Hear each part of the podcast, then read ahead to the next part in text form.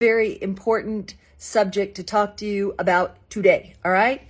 Um, literally, in the last two days, I've had two or three conversations with women about this very thing, and it seems to be a systemic issue. So here's the deal Do you find yourself falling into relationships only to discover that you've ended up kind of locked down now by the wrong guy?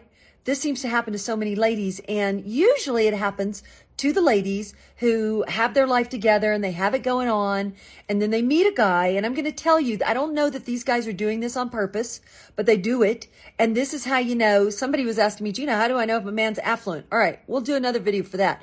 But here's how you know when he might not quite have it going on, and therefore his default is to sort of lock you down without having to do the work which is why you end up in a relationship you shouldn't have been in in the first place. All right. So usually these guys, they're sweet.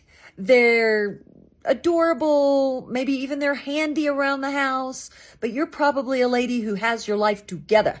So these men really gravitate to you, but they do not have the sophistication to know how to come up with fun plans or how to really listen to what you want to do. They don't really put a lot of effort in out of the gate. And usually their default is to do some sort of low level first date um, but that might be the highest point they'll go.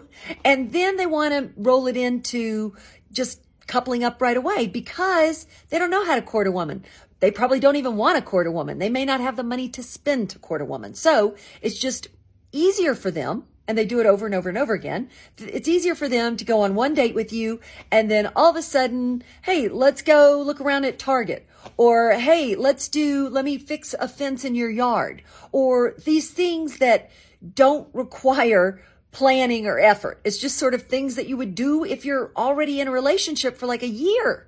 So if a guy's trying to do that to you uh, and, you know, trying to plan things with you where it's like you say to yourself, wait, that's something I would do when I'm actually with a boyfriend or I've been in a relationship for a while, then out of the gate, you need to stop and realize this is who he is.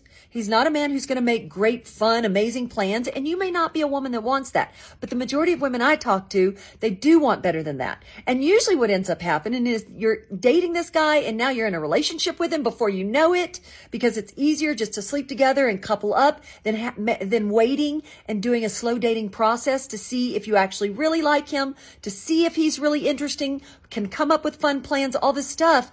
He skips that part and wants to lock you down. And then next thing you know, he's like saying, Hey, can you fix my website? And you're trying to help him better his life. No, no, no, no, no.